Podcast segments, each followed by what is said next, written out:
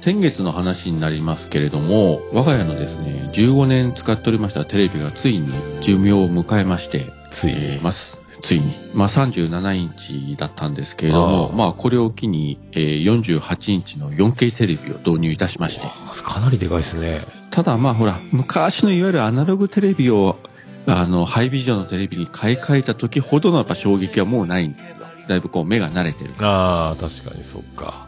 ら。だから、高画質がより高画質になったら確かに綺麗ですけどね。ディズニープラスで昨日も一本映画見ましたけれども。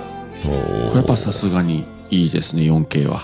女優さんというか女性タレントさんとかね大変そうだなと思いますけどね、あのあまりの画像の綺麗さねそうそうそう。もうもろに見えてしまうしね。そうもう毛穴まで見えちゃいますからねすごい世界になりましたねだからあの時代劇とかが、あのカツラのあの継ぎ目のところなんかあね、もう丸分かりすぎて。はい。